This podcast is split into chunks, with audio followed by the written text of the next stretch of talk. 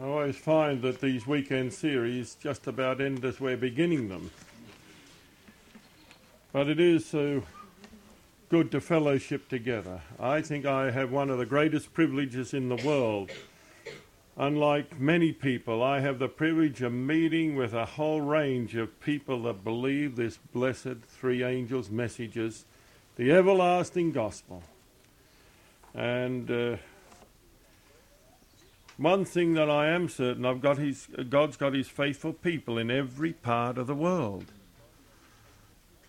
This is a reform movement. I don't mean the Reformed Seventh day Adventist movement.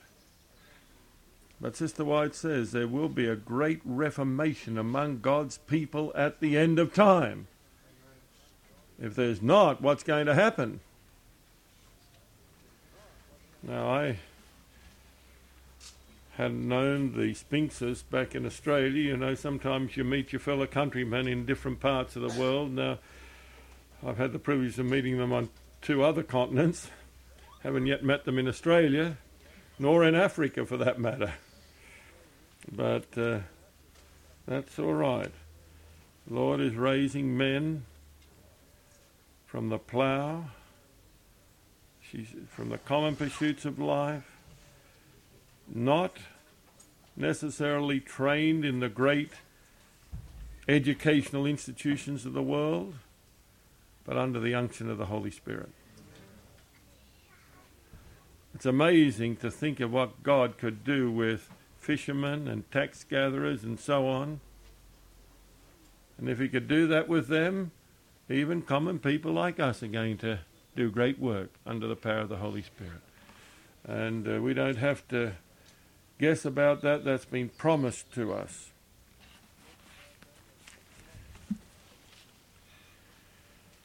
Now, I want to look at um, some of these issues. People have been talking about for some time now the issue of the Sunday laws we have certainly got plenty of information from the servant of the Lord that these laws will be enacted at the end of time.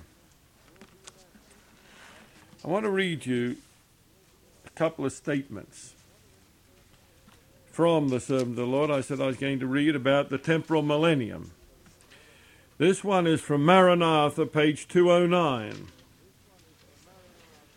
I saw that people Uh, our people in great distress, weeping and praying, pleading the sure promises of God, while the wicked were all around us, mocking us and threatening to destroy us. They ridiculed our feebleness. They mocked at the smallness of our numbers and taunted us with words calculated to cut deeply. I believe some of those will be our former church members that we've worshipped with. They charged us with taking an independent position from all the rest of the world. They had cut off our resources so that we could not buy nor sell, and referred to our abject poverty and stricken condition. They could not see how we could live without the world. We were dependent upon the world, and that's, of course, how we've been made today.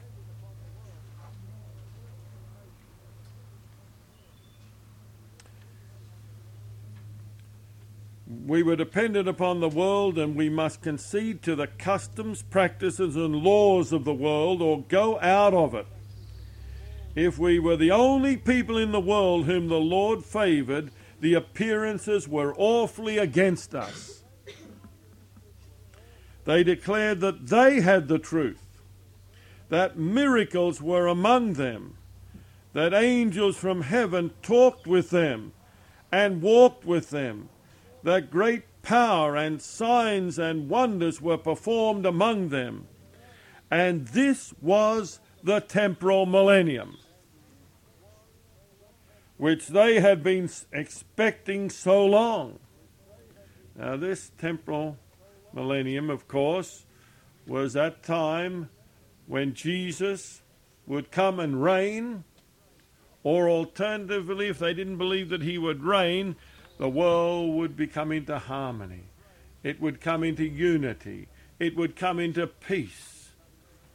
And uh, for a thousand years it would achieve the goals, and Jesus would come then. Now, that's a cry that we're hearing today. This is relevant to us.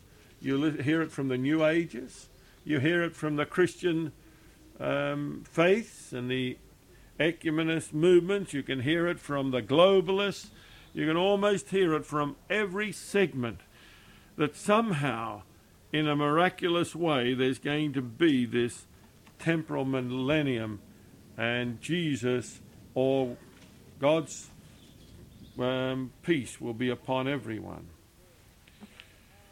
The whole world was converted and in harmony with the Sunday law. Notice how it's put with the Sunday law.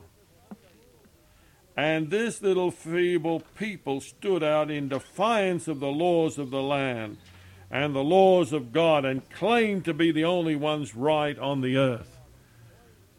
Now, we do claim to be the only ones right on the earth. Not that we're right, that the Word of God is right, and we've accepted the Word of God. I have to say, brothers and sisters, that I know the Baptists are not right. I know the Methodists, the Anglicans, the Catholics, the Lutherans, the Presbyterians, they're not right because they don't preach and teach the words of Scripture. Now, is that arrogance? Some people say it is. I've had Seventh day Adventists say it's arrogant for us, meaning Adventists, to say we're the only ones with the truth. Well, I ask them, go back to Revelation 14:7, the everlasting gospel. Fear God, give glory to him, for the hour of his judgment is come, and worship him that made heaven and earth, the sea, and the fountains of waters. Now, I ask you, who alone can preach that message? Fear God is dealing with um, keeping his commandments and walking in all his ways. Listen, if you don't believe in the commandments, you're not going to be part of those that give the everlasting gospel. If you don't believe in righteousness by faith, you're not going to give it. Give glory to him includes the health message because whatsoever we eat or drink or whatsoever we do to all the glory of God. The hour of his judgment is come. Who preaches the, hour, the judgment hour message? And worship him that made heaven and earth, the Sabbath message. It's a worship message, the Sabbath message. Listen, you've got to have all four. I'm sorry? Oh, of course it's anti evolution, yes, because it's the sovereignty of the Creator. So there it is righteousness by faith, the health message, the judgment hour message, the Sabbath message. Now, I want to ask you which church holds all four of those areas? I've found some churches that go up to two. Most score zero on that, that message. Absolute zero. They don't believe in victory over sin, righteousness by faith. Of course, some Seventh day Adventists rank pretty low on it too. They don't believe in the health message. They certainly don't even understand the judgment hour message and as it expands into the great sanctuary message in Christ's heavenly ministry for us. And uh, they certainly don't keep the Sabbath. So they score zero. Now, how can I say that um, each one is part. You know, they, they, they're making their impact on the gospel. What gospel is this? Is the everlasting gospel. This is the final message that will go to the world. Only way we can see it. And so we do claim to be the only ones right on the earth. At least those of us that are faithful to the message. In great controversy, page 588, it says the line of distinction between professed Christians and the ungodly is now hardly distinguishable. Now, she could have written that so long ago. The worldling and the Christian.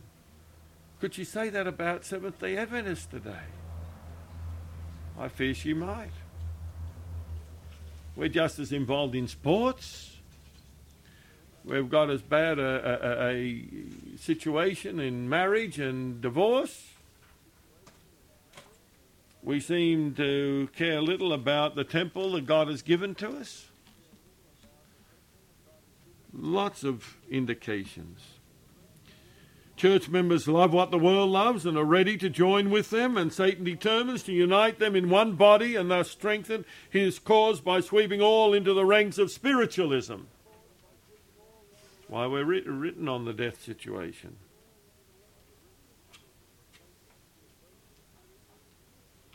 Papists who boast of miracles as a certain sign of the true church will be readily deceived by this wonder working power and Protestants, having cast away the shield of truth, will also be deluded. Papists, Protestants, and worldlings will alike accept the form of godliness without the power. Now, what is the power of the gospel? What is the power of the gospel? Is the power of the gospel to transform sinners into saints? Is it to take away the carnal life and give a spiritual life to men and women, that's the miracle of miracles. That's the power of the gospel. I am not ashamed of the gospel of Christ, for it is the power of God unto salvation.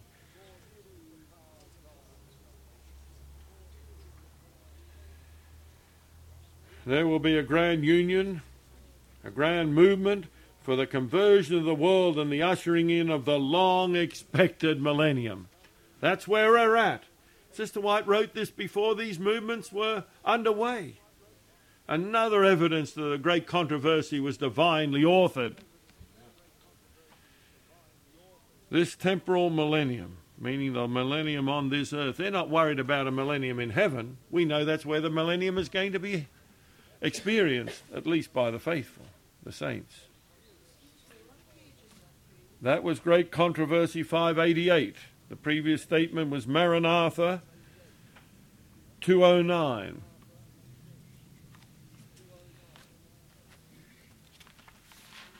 These Sunday laws are coming in apace. I talked about the effort there in the city of Bendigo. What do you think would have happened if the Bendigo citizens had voted that Sunday law? Do you think any other Australian cities would have been emboldened to do the same? It was a was a kind of a test market. I'm not sure why they chose Bendigo, but they did. Pretty hard to do it in a secular state like Australia or a nation like Australia. There's enough heathen, as our brother said there, to win any any election in Australia.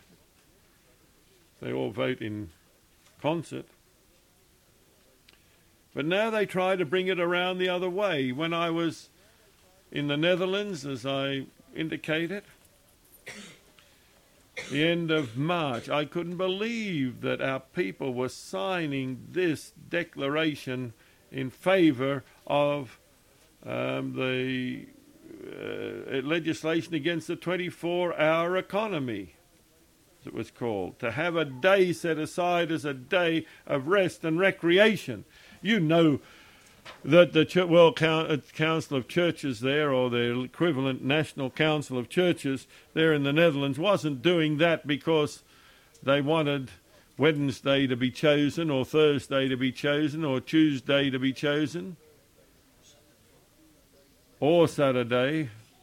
I'd be just as opposed if it was Sabbath. Because we're not going to be part of legislating. That's what they're doing and Adventists are signing it. We're actually supporting them. when I think of the Review and Herald carrying the endorsement of the leadership of this church on the Religious Freedom Bill going to Congress, our eyes are closed. No longer do we see with spiritual discernment.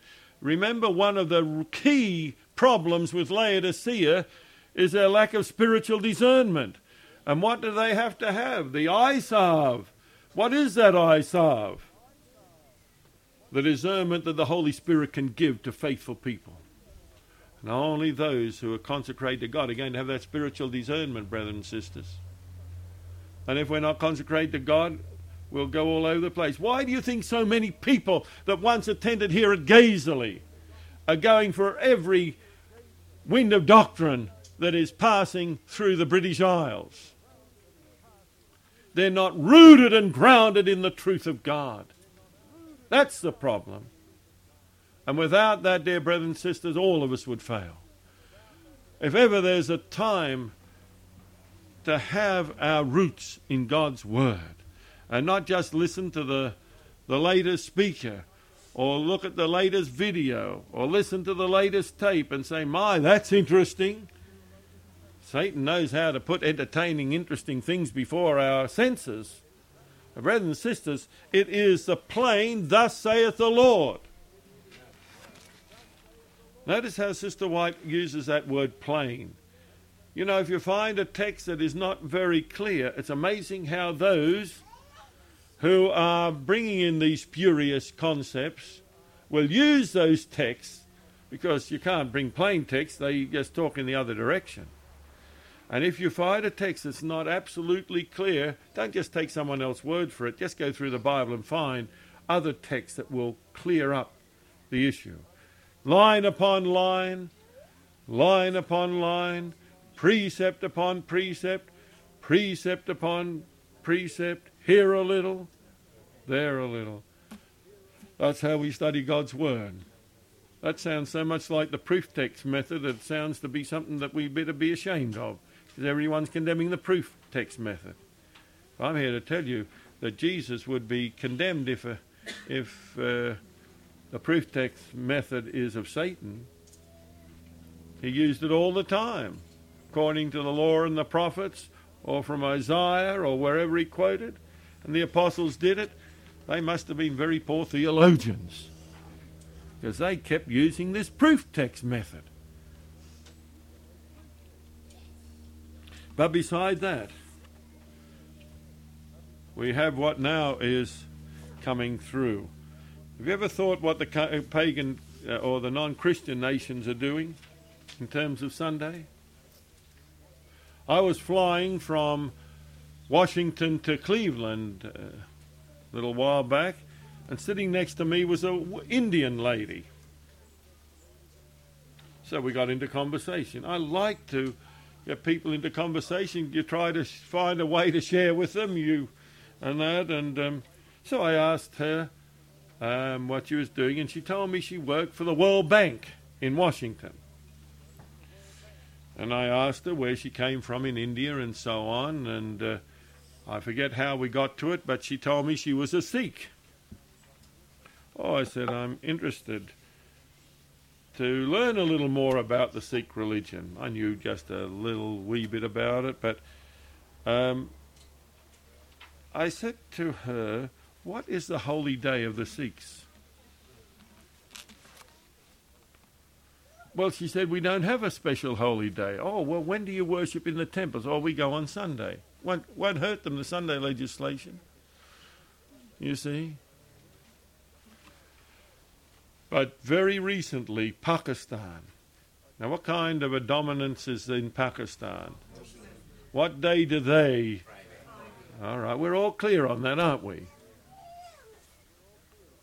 Do you realize they have now decided that Friday will be a regular work day in Pakistan?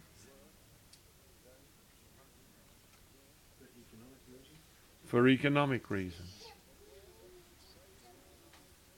The World Labour Organization has been pressing them because the markets are all open five days a week, Monday through Friday.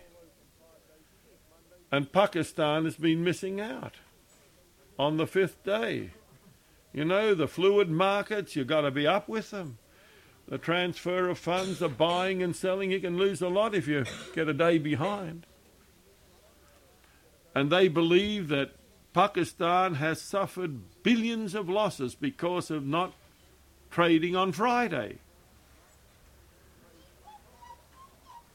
And so they've declared Friday to be a work day, but that all must go to the mosque at middle of the day sort of take a little time off in the middle of the day, so the businesses probably will be off for a couple of hours or so in the middle of the day, so everyone can rush to the mosque and go through the appropriate uh, situation, then back to work. You see how it's happening. I don't have to tell you that most of the nations of Europe are pushing for a workless Sunday, except for the very essential areas. This is the situation. But we know that the area is not going to be strong until America gets into it. And it started in America. The state of Nebraska is now working towards a workless Sunday. It's only one state, right in the heart of America. But the same secular arguments, you know, it's amazing when you get to it how globalistic are the arguments. The same secular arguments. We're working our people to death. There is no time with the family. They all sound pretty good arguments. And now firms are working a lot of people overtime because it's much cheaper to, to work them overtime. They don't have to pay any more um, sickness insurance, health insurance, and they don't have to pay the other benefits. They've already got those. And so even if they pay double time, it's still cheaper than bringing someone else on and having to pay all these extra extra costs for them. And so it's better to keep the one per and so they're working people to death. Well, people still can say no. But they say no, they can't say no because they're afraid of losing their job. See, Satan is binding us up in all sorts of ways to keep us apart. I was mentioning the way in which the environmental c- considerations are forcing people to go into big corporations. I spoke of our dilemma there at Heartland over our sewerage treatment ponds. When we put them in, we're required to put in, instead of just septics, um, 10 years or so ago, we could line it with any impervious material, and we had so much clay, impervious clay, that was the obvious thing to, uh, rather than pay tens of thousands of dollars for liners, but you know, the EPA, the Environmental Protection Agencies, and so on, or what we have in our our um, Com- the Commonwealth of Virginia called the DEQ, the Department of Environmental Quality, same kind of organisation. They're never satisfied. They started coming to us. How do you know these ponds are not leaking?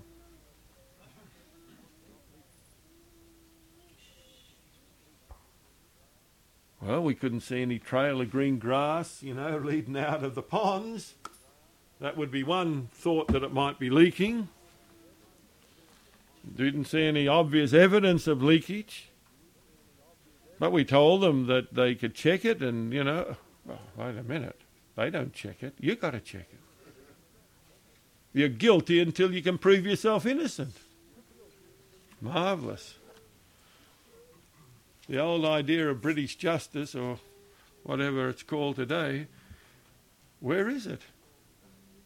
Used to be the old idea, didn't it? If they reckoned it was leaking, they should have had to prove it.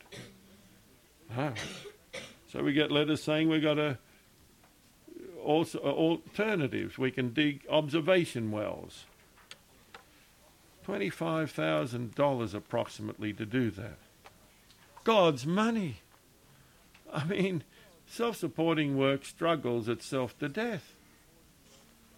God is good, and I'm not saying He doesn't see us through, but. And then they might say, well, we found a little water in this observation well.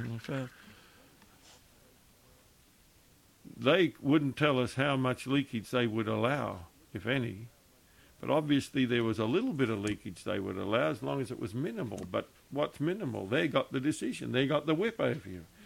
And I said to my fellow ADCOM members, I said, listen, that's where they are today. We've seen how far they've come in the 15 years we've been here. Even if they grant us to continue and said there wasn't, what's going to happen in the future? You know, it gets tougher and tougher as you go along. The other thing is to line it, so we price that out $58,000. You think it's a lot of money. The liners themselves cost between thirty and thirty-five thousand dollars, and the work you've got to do it like a billiard table. We're going to try and do some of that ourselves to reduce it somewhat, perhaps into the forty some thousand dollars. But it's going to cost us to do it too, by the way. not nothing to do it with your equipment and and the like. Well, then of course they come along, and suddenly we get an out of compliance letter. They know how to put the pressure on. And then they said, you know, you've got to have all your plans in by May 1, and then the clock starts to tick. And we're giving you 180 days.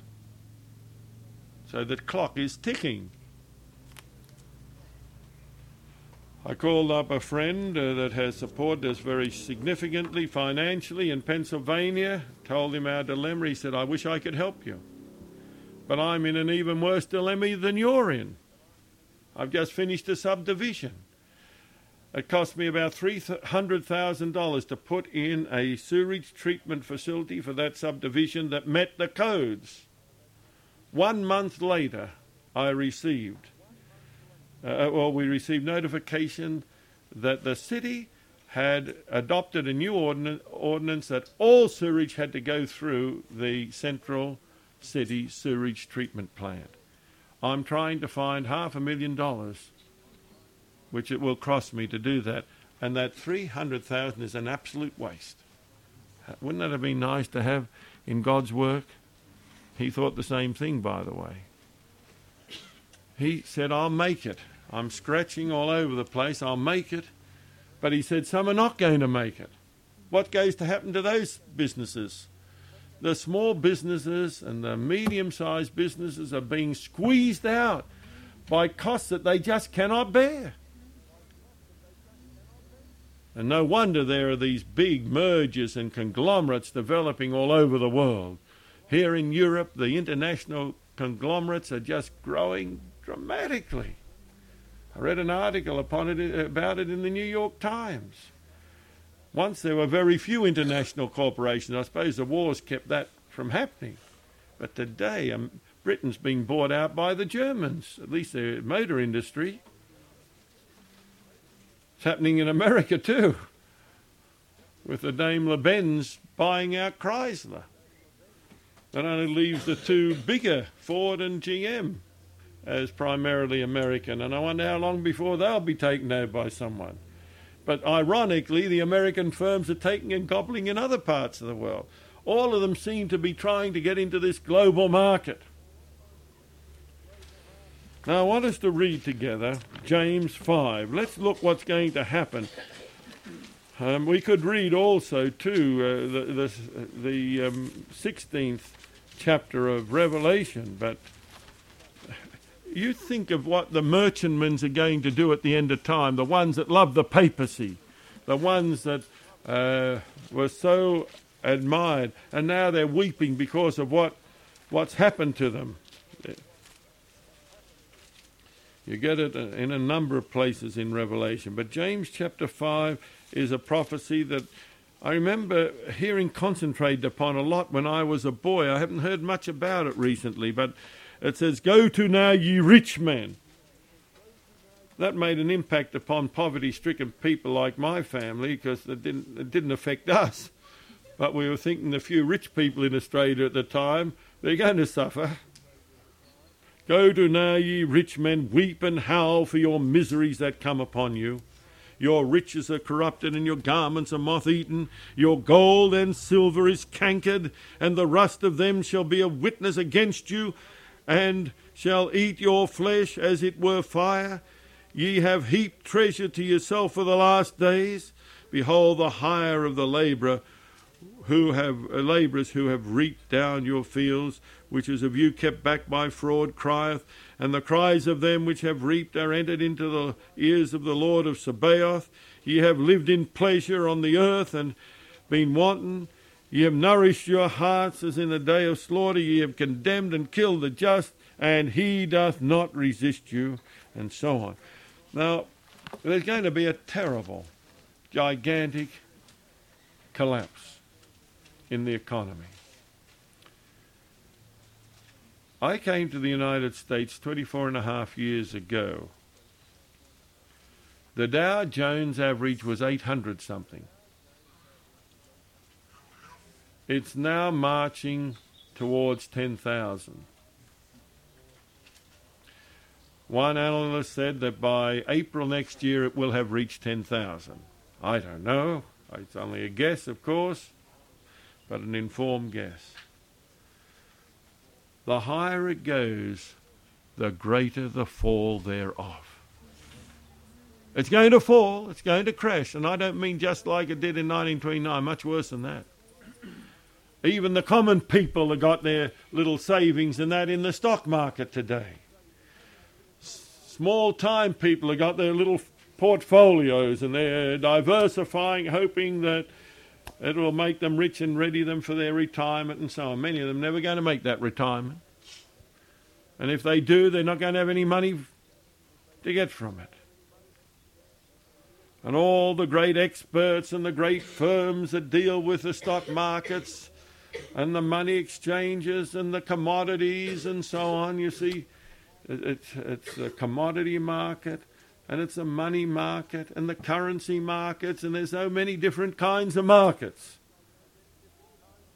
Praise God, we've got counsel to keep our money out of these kind of things. We're not to be in stocks and shares. If you've got that excess, put it in God's work. Listen, the time has come for us to do something a little more creative. I'm not mean to sell our little homes but I am saying if we got extra things, you know, those that have got the luxuries, a boat here or a second house here. When we when Elder Spear mentioned this in Riverside, one man came up and he said, "I got three houses I got to sell." Must have had four houses. He came convicted. Had to do something about it. I tell you, I'd hate to be a Seventh day Adventist a wealthy Seventh day Adventist when suddenly everything goes bust. It's going to happen. We don't know when. But I do want to say that what I've been reading on this 2000 could be the start of a terrible financial collapse. I think there is no question there is going to be a downturn in world economy by the year 2000 there could be unprecedented celebrations New Year's Eve 2000. And a moment or two later, or a day or so later, there could be terrible anguish, at least in certain parts of this world. If the first world countries, the, the uh, affluent countries of the world, are going to have problems, what do you think is going to happen in the lower economic countries? Just has to leave it to our imagination. Now, some of you, of course, are very alert to what this Y2K problem, as it's been condensed to, or the year 2000 computer problem. Back in the 60s, when the analysts were setting up their data files and so on, they decided to use six rather than eight digits for dates. Wise, it would seem, because they had very little memory. And every tr- business transaction or any transaction that had a date upon it, they saved two bytes of memory. That was when they were dealing in kilobytes or thousands of bytes. And then we were amazed when they came to the megabytes, millions of bytes and then to the gigabytes, billions of bytes, and now to the terabytes, trillions of bytes. Now, two bytes doesn't mean too much when you're dealing in trillions, but it meant a lot when you're dealing in thousands. And every business wanted to save as much memory as they could. And so instead of putting 1968, they just put 68, or whatever the year was most of the analysis thought nothing about. it. I talked to Brother Michael Shin, the Dean of Men, who was one of those young a- analysts back there in the late 60s. He said, I never gave it a thought. Just a way to save two bytes every time you put a date down. And if you're in a business, you could save thousands of bytes very quickly just by not doing the two by- extra bytes putting in the 19. Waste of energy. Anyone, everyone knows when you put 68, it's 1968. So why worry about putting 19 in front of the 68? I did read in one comment that there was those that said, well, they knew there could be a problem, but obviously an entirely different technology will be available 30 plus years from now, but it isn't. We're still, of course, vastly improved, but we're still using the same kind of technology for these huge mainframes. And those uh, technicians were trained in COBOL. Not many of the young technicians today are trained in COBOL.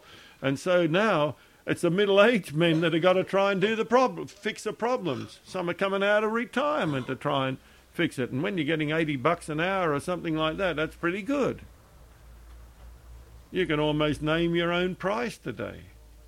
But what small business can afford to pay that?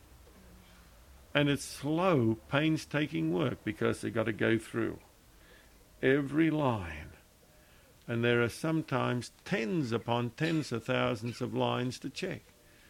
And if you miss one, it could still go kafup in the year 2000. Now, going through the material on the web, I don't have the web, of course, but I've got a friend that does, and so I get him to get stuff off the web for me. I go through the material and I look to see whether the people are credible sources or not.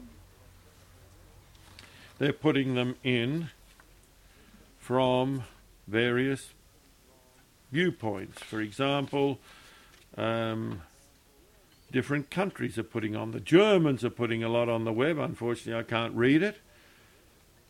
The Australians are putting a lot on the web. The British, not so much, for some reason. The Americans are flooding the web on the problem. But we're now on the global level facing a, a, a huge crisis. The USA Today had a full page, you know, on it. And they looked at Europe, they looked at Asia, and they looked at the developing countries and how it would impact they would impact upon the US. In Europe, they said that on the whole Europe was in a desperate, impossible situation from the year 2000. Only Great Britain, the Netherlands, and Scandinavia were anywhere near likely to be ready by the year 2000. I suppose you can say, thank the Lord, Britain's one of those. But the Ger- German, the greatest shock, and, and they concentrated on Germany because it's the biggest economy in Europe. And of course, a major trading partner, although Britain is still the greatest owner of assets in the United States. I don't know whether you know that. By far. Way and above the Germans and the Japanese or the Arabs are the British I couldn't believe when I read the figures. Two to three times as much as the next closest owner of assets in the United States was Great Britain. But still, Germany is a major partner, as are other of the EU countries. And they compared the American big businesses. They just looked at the big businesses the because they're going to make the big impact as trading partners.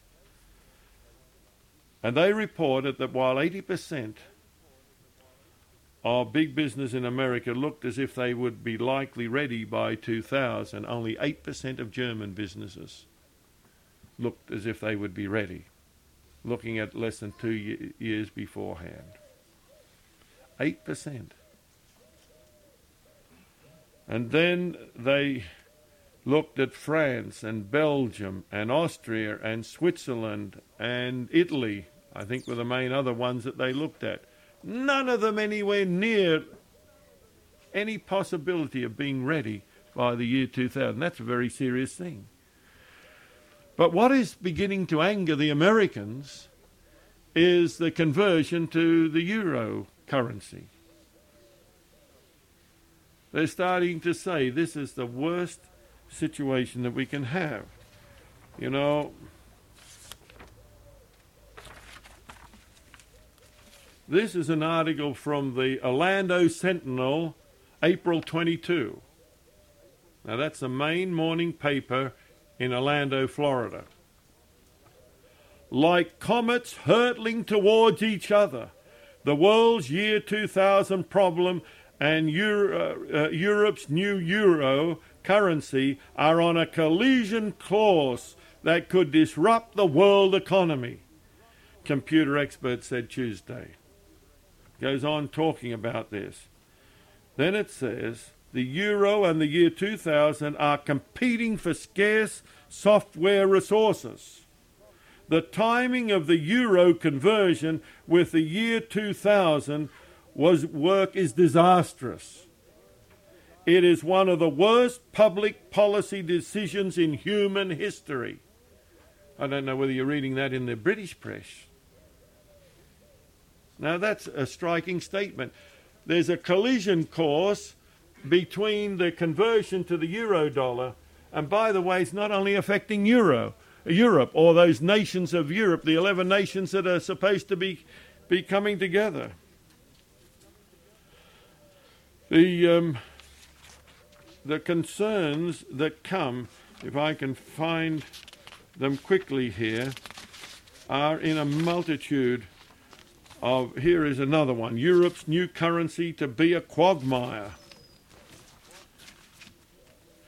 This is from the Mercury News, and I'm not sure which. Oh, San Jose, California.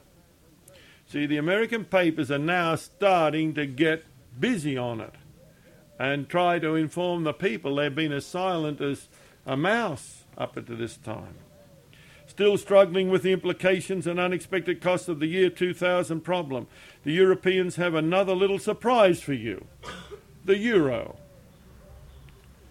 One report on the information technology impact of the euro said if the year 2000 problem is an 800 pound gorilla, the gorilla has a brother.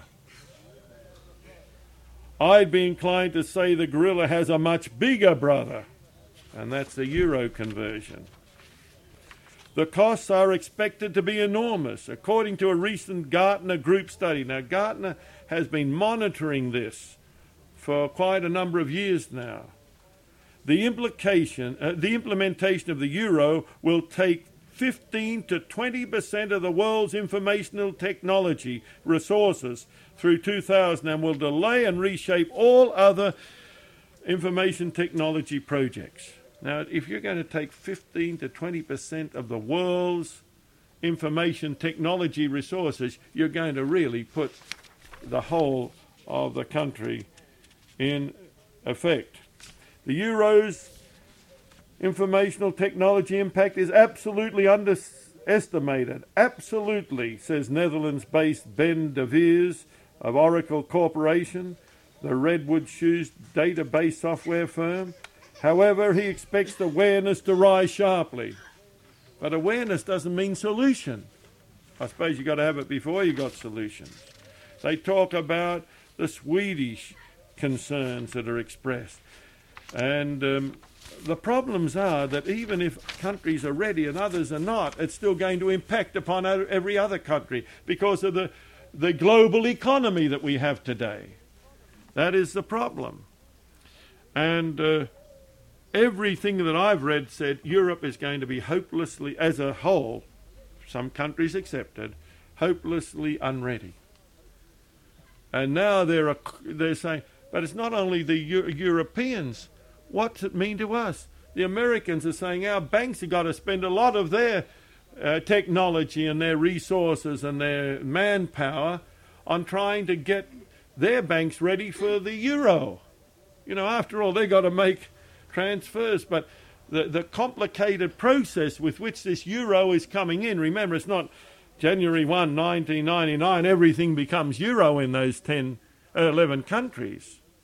It's only electronic transfers at first, but then you've got to through, go through a three phase cumbersome process in which you convert from Dutch guilders to German marks and then you into euro. It's not a direct relationship, but all the the, the um, currency transactions, normal currency, will still be done in marks and in guilders and so on for the next three years to 2002. And so you got this mix going on. And the foreign exchange currencies and the banks of the other world, they've got to try and get their act together. And many of the American banks are saying we're having all the trouble in the world trying to know how to relate to this euro. And we're too busy trying to get ready for the 2000 computer bug. Satan is doing a masterly job on us, brothers and sisters. Now, I didn't bring it with me, but I had the study from the US government, their, their analysis of where the US government is in terms of the year 2000. I'm talking about all the government agencies, the departments of the US government. The senator, in, uh, not the senator, the representative who has been given the chairmanship of the committee that's investigating, they went through every department and they gave them grades of their readiness or likely readiness for 2000. Only three got an A grade, three departments. The vast majority got F grades. F. Meaning there's not a hope in the world they're going to be ready. The three that got A grades were the Social Security Department, the um, National Science Foundation Department, and the Veterans Administration. People started to rejoice. At least I'll still get my Social Security, or I'll get my veterans pension. Until it was pointed out that the Treasury Department got a D minus grade. Better than most, but they will not be ready to 2001. So what's going, there's going to be a little bit of problem because they're the ones that give the money to the Social Security Department, to the Veterans Department. So don't hold your breath that you're going to get. I don't know what's going to be like over here, but maybe you ought to find out what the grading is on the departments of the British government. Might be worth writing to your MP and saying, I want to know what are the readiness of the departments of the British government. Might be educative. The worst report was given to the State Department. Now, that's the Foreign Affairs Department. What do you call it over here? The what? Foreign. The Foreign Office Department of America. That's a rather serious thing. They're anticipating readiness by the year 2014 by the State Department. What happens to the foreign policies and decision makings of the foreign? Uh, uh, I mean, it's just incredible. Now, I hope they'll find a way to get there. But the biggest concern came with the Defence Department. They anticipate readiness by the year 2009 for the Defence Department. Now, the Defence Department uh, uses one third of the computers of the United States government. Because everything, all the Navy, all the Air Force, all the military, is totally computerized. The satellites, the surveillances, and everything you can imagine is computerized. And one expert looking at the situation says America has the greatest computerized navy in the world, untouchable.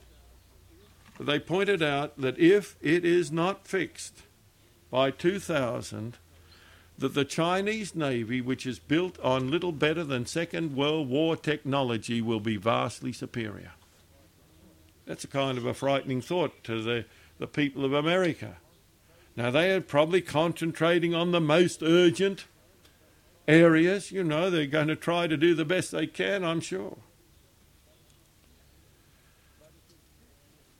But it's a dismal picture for the normal running of government in America. Did we realize that these computers were actually going to become our masters? That they were going to be in such a controlling position? That they were going to be like the, the fictional robots that somehow overcome the makers of those robots? Man's technology has gone beyond a servant to become a master. But as I go through, they look at things that could happen. Every major thing that modern society is about is computerized, these huge mainframes. The Australians are concentrating. I re- I've read two or three strong articles from the Australian Financial Review. There's one of them. They're saying our hospitals are going to be in chaos.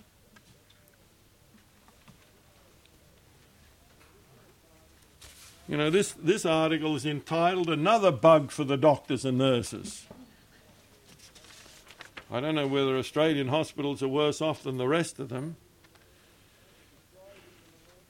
Describing the millennium bug as a highly contagious, all pervasive disease which, unless controlled, will assume epidemic proportions. Quite strong language.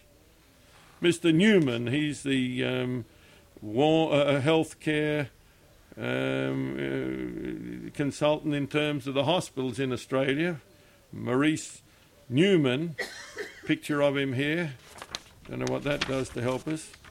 Think about all the places that chips are used in a hospital, lab, or clinic, for example, infusion pumps, laboratory equipment, MRIs, CT scanners, dialysis, chemotherapy treatment, intensive care, and so on. They could add, add neonatal um, care units and all the other things, they're all controlled by computers.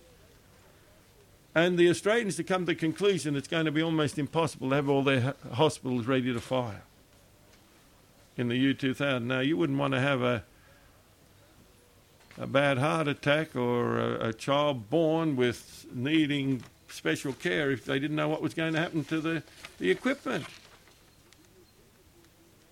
Do you think it will be an adequate legal defence to claim that you were prepared but your suppliers weren't? That's the final line. You know, he's talking to the hospitals. When, when someone dies because the equipment fails, can you blame the suppliers or are you going to be, be sued? America is estimating that lawsuits could go as high as $2 trillion over this. Everyone and his dog, they believe, is the only gainers are going to be the lawyers of America. That's what, what one said. Because you imagine it. They said board members are going to be sued and, and, and corporate leaders because they didn't do enough soon enough.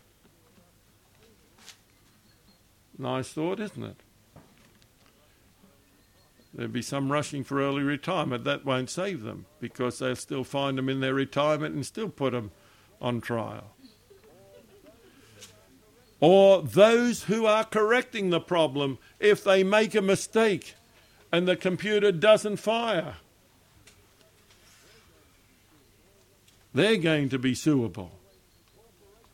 Or when corporations haven't fixed the situation that have been important suppliers of Uh, or sub suppliers to major industry, maybe the major industry will sue these people. It might be someone making a part for cars or something. Two trillion dollars. That's a guesstimation. Just in the law bills. Sounds chaotic, doesn't it? Or potentially, yes.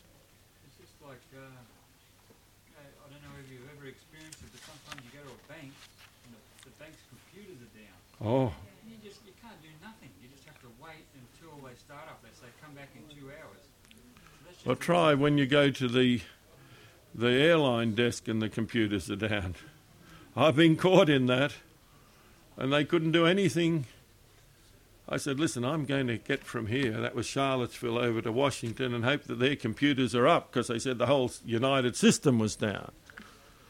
So they did let me on the plane and said, try and fix the thing up when you get to Washington. Fortunately, it was up again by then. But just say it's down for two or three or four days.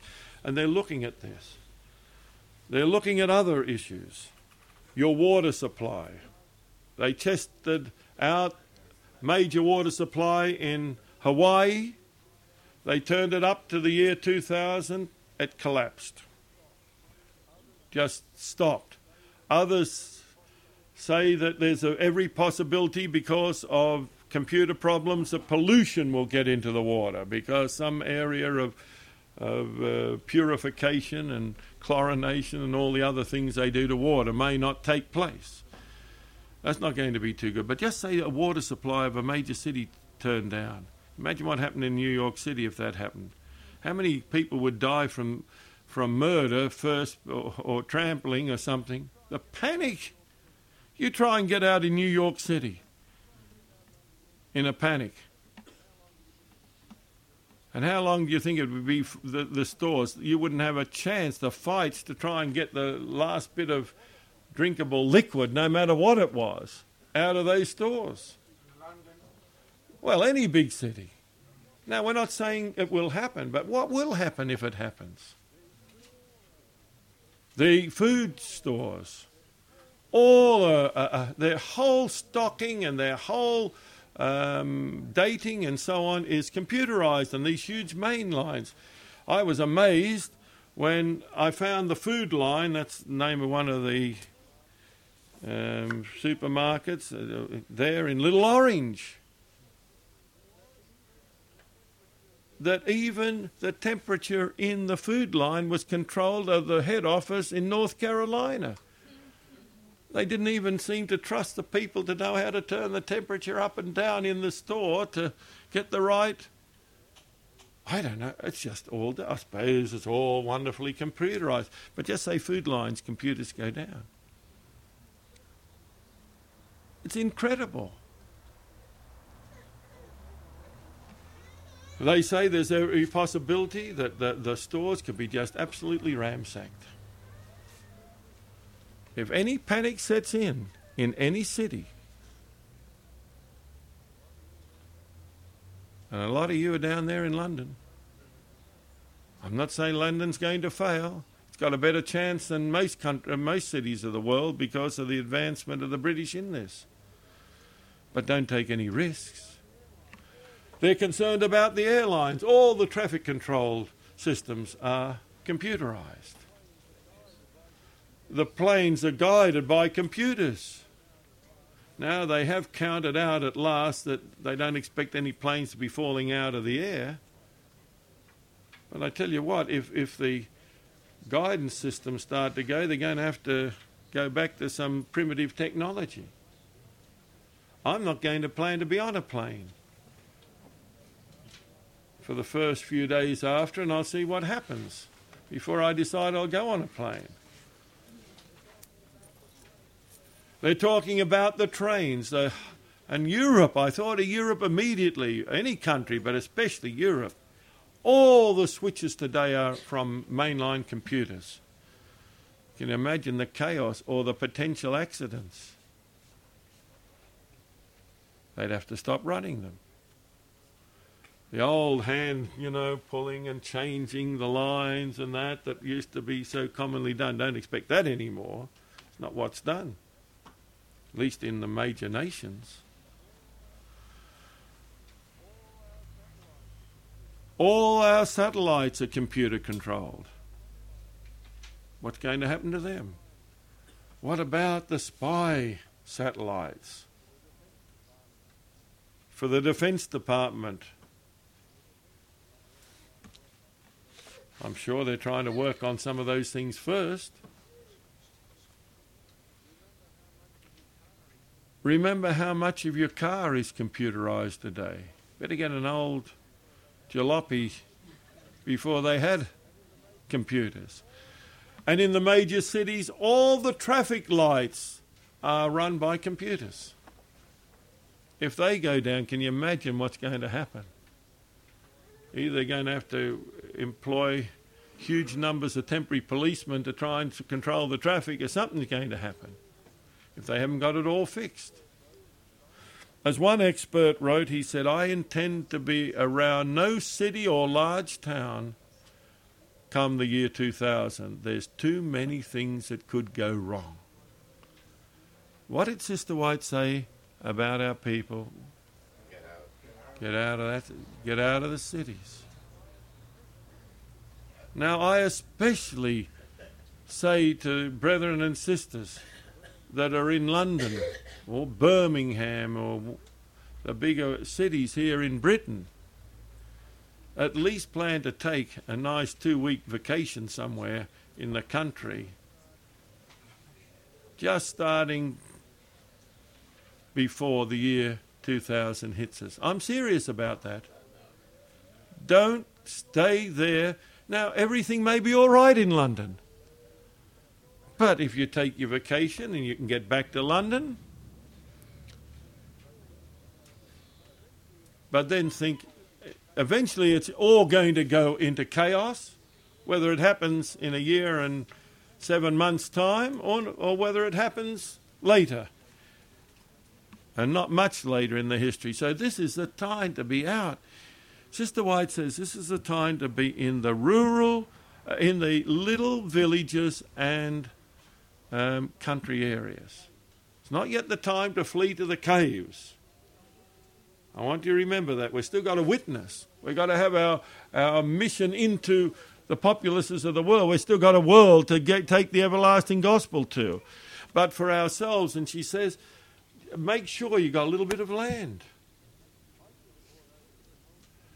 I should have brought over here a whole stack of country living and got the plans. Listen, I think we all, everyone, need to read that book again. I haven't read it for a long time. I did read it once, but I think I need to read it again.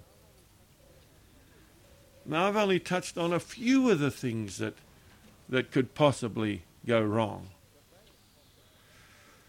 The banks. We're starting to make plans at Hartland. We're putting our plans out. We're, we're going through every computer we got because even the PCs got problems. And you may not have the major problems that we get, but we've got to be ready for 2000. The newer computers will be okay, but you've got to look at the software, not only the the hardware, you've got the software, you've got the firmware, you've got the application package, everything. And if one of those is not ready, the computer's not going to function. It's as simple as that. You imagine when when all that they get are dates, back dates. We're already getting problems in America from this. And those of us like Hartland who are on a um, academic year, and therefore our financial is will be 1999 June, July 1 to June 30. 19, uh, uh, 2000, June 30, 2000, we know that if we're not ready in just over a year's time, when we put in uh, academic year or financial year July 1, 99 to June 30, 2000, we're going to get problems. So don't think everyone can wait for a year and seven months.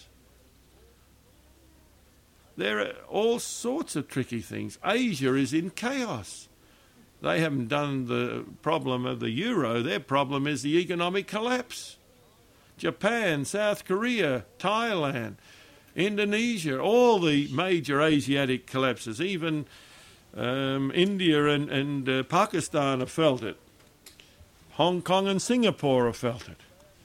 Taiwan has felt it. Not as bad as the other major ones, but they have felt it. And they're so busy trying to scrape together and hope that they can survive the, the financial downturn in those nations, they can't put the resources in to try and fix the 2,000 year problem. Now, they're major markets, places like Korea, uh, South Korea, Japan, and even Thailand and Indonesia have got big markets. They're not going to be ready. And this article said if Bolivia is not ready, Britain will, I mean, the US will feel it. The interchanges. If you've got people collapsing, how do you sell your commodities? And if you're not selling your commodity, commodities, what happens to labour force? Unemployment will very quickly overtake many nations if the Dow Jones ta- down turns 20%, as one forecaster said, that will bring a deep depression. They said if even 10% of the small businesses go under because of it, and they're the ones most likely to go under, then there will be a recession. around the world. The Gartner Group said there's 70% of a serious recession in the year 2000. Well, that's a pretty high percentage, and probably it's conservative because they're a conservative, they're not a, a, sensational group. Are we coming to, or is this maybe will turn out better than we fear? But if it is, God is still warning us we better get ready. At Hartland, we've written to, writing to all the organisations we do business with, and we're asking them in hard copy to tell us what they've done and give the backup data to prove what they've done. We're writing to all the banks we deal with because we've, I mean, we just put a little. We've tried because of the collapses of banks to put bid in about six or seven different banks. I tell you what, their responses are going to be we've got one back that's given us strong evidence that they're going to be ready. But if a small percentage of the banks aren't ready, that's going to affect the ones that are ready because of the interconnections between the banks. It, you don't know what's going to happen. And the greatest thing that has been shown in this situation is no one knows what's going to happen. The best experts are guessing. But I haven't read one that says all is well in Zion if you use a biblical phrase. I was reading what um, Weinberger said. You know, he's not going to go into print without some pretty strong statements. He says the chaos that could ensue has been reasonably well documented. It could result in insurance companies being told they should use premiums for policy holders who are aged minus 23 years. In other words, they can't get the dates right. Already, we had a woman in America, 104 years of age, told that she had to get ready to go to kindergarten next year because her birth date back in the 19th century was interpreted as being the birth date in the 20th century. I don't think she's going to follow that direction if she's alive to do it. And now a significant number of people in America, their cards have been their their credit cards have been rejected because they've got new cards which take over into 2000. I tell you, you can tell immediately whether that bank is ready or not. If your credit card is rejected because expiry date is after January 1, 2000, you will know the bank's not ready. If it is accepted, you'll know the bank is ready. I just talked to someone out in California that their cards were totally rejected. So we're getting some of the impact now. People are looking at the, their credit cards I looked at mine too. It expires April of 99. So what happens after that? This is the US News and World Report. You know that magazine? I had a letter just yes, uh, a couple of days ago rejecting my card for a telephone bill in America, and that, that is 0700. And I came back rejected, and there's no problem with the, with the account. Hmm. 0700. Well, that means 2000. That's why it was rejected. Whoever that bank is, they're not ready. Oh, well, that telephone company's not ready. Yeah, but that's another thing that can go down. The telephone companies are all highly computerified. So there, there's an example. Uh, people are starting to pick up which are not just by their credit cards, which banks or organisations are not ready. That's why you were rejected. US News and World Report, March 23. This is what the cartoonist depicted. Can you see it from the back? Well, you can come up a little closer later. It says here 2000, uh, 1201 a.m., January 1, 2000. And here's a woman at the keyboard and what's happened to a computer? Turned in, you know, taking off from Cinderella, I suppose. It's turned into a pumpkin. We're not talking about irresponsible um, sensationalists. This is how it's being depicted. And then it says down here in little print just don't say, nobody warned you.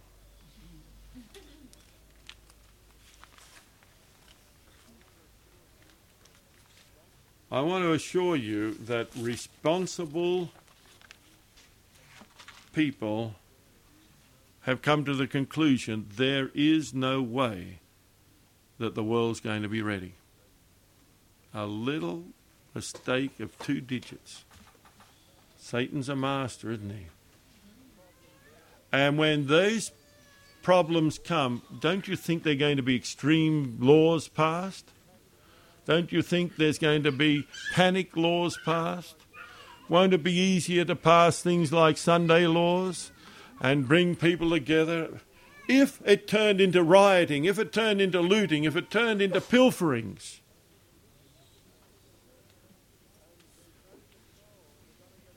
and there's no control, and they've got to get out the army and the militias and everything that they can find. Brethren, there could be bloodbaths all over the place, making Rwanda look like a very minor affair. The end of time, there's going to be tremendous chaos in this world. We know that. The scripture makes that plain. Whether this is it or the beginning of it, we're not absolutely sure. But, brethren, it's the time for us to get ready. This is a wake up call for us, brethren and sisters. And I believe it's a time to get to our people. I believe most of our self supporting ministries don't know. And that's why I'm getting an article written or have written the article in the attempt to wake up our people who are at least present truth people to what might take place. And I give a whole list of things. The first thing is to get our lives ready. That's the first thing decide what we're going to do with excess finance and excess property and so on. Brethren and sisters, we live like kings and queens compared with the peasants of former generations in this nation or any nation we live in. When I consider, you know, the people at Hartland, they are sacrificing by modern day standards. But I tell you this, even on the little salaries we get there at Hartland, or stipends, honorariums, some call it, we're living better than my parents lived when I was a little boy. We never dreamt we would ever own a car. Now, in America, you haven't got a car, you're just about housebound. Public transport is so pathetic, except in a few specified locations. Brothers and sisters, God is giving us warnings, He's giving us a wake up call. This is a time to say that's getting wrapped up. Your redemption draweth nigh. Let's rejoice about it. Let's not get morose about it. And start to take every plan that we can. I want you to think about country living. I know some are going to find that hard financially. In this country, unfortunately, cost of property is more expensive in the country than it is in the cities. That's not true in most countries of the world. Certainly not true in Australia, and it's not cert- certainly not true in, in the United States, especially. But nevertheless, we've got to get out. I especially am concerned in America for the ethnic groups that are in the inner cities. I mean, Adventists. How do you grow your own produce? I've told us at Hartland we've got to do something. We, we've got all sorts of things in plan. And if you want to talk to me about what we're trying to do, I don't think we're going to have everything ready, but the Lord knows we're trying, and we're going to ask Him to make up the difference for us. That's why we got those Belgium horses there. At least they'll be able to work if there's no electricity or no gas, uh, gasoline or diesel oil or whatever. We can feed them on a, a bit of grass around, I suppose. But uh, they're happening. Come up um, and let's have the closing exercise. I know it's getting late, but I want you to be ready, dear brethren and sisters.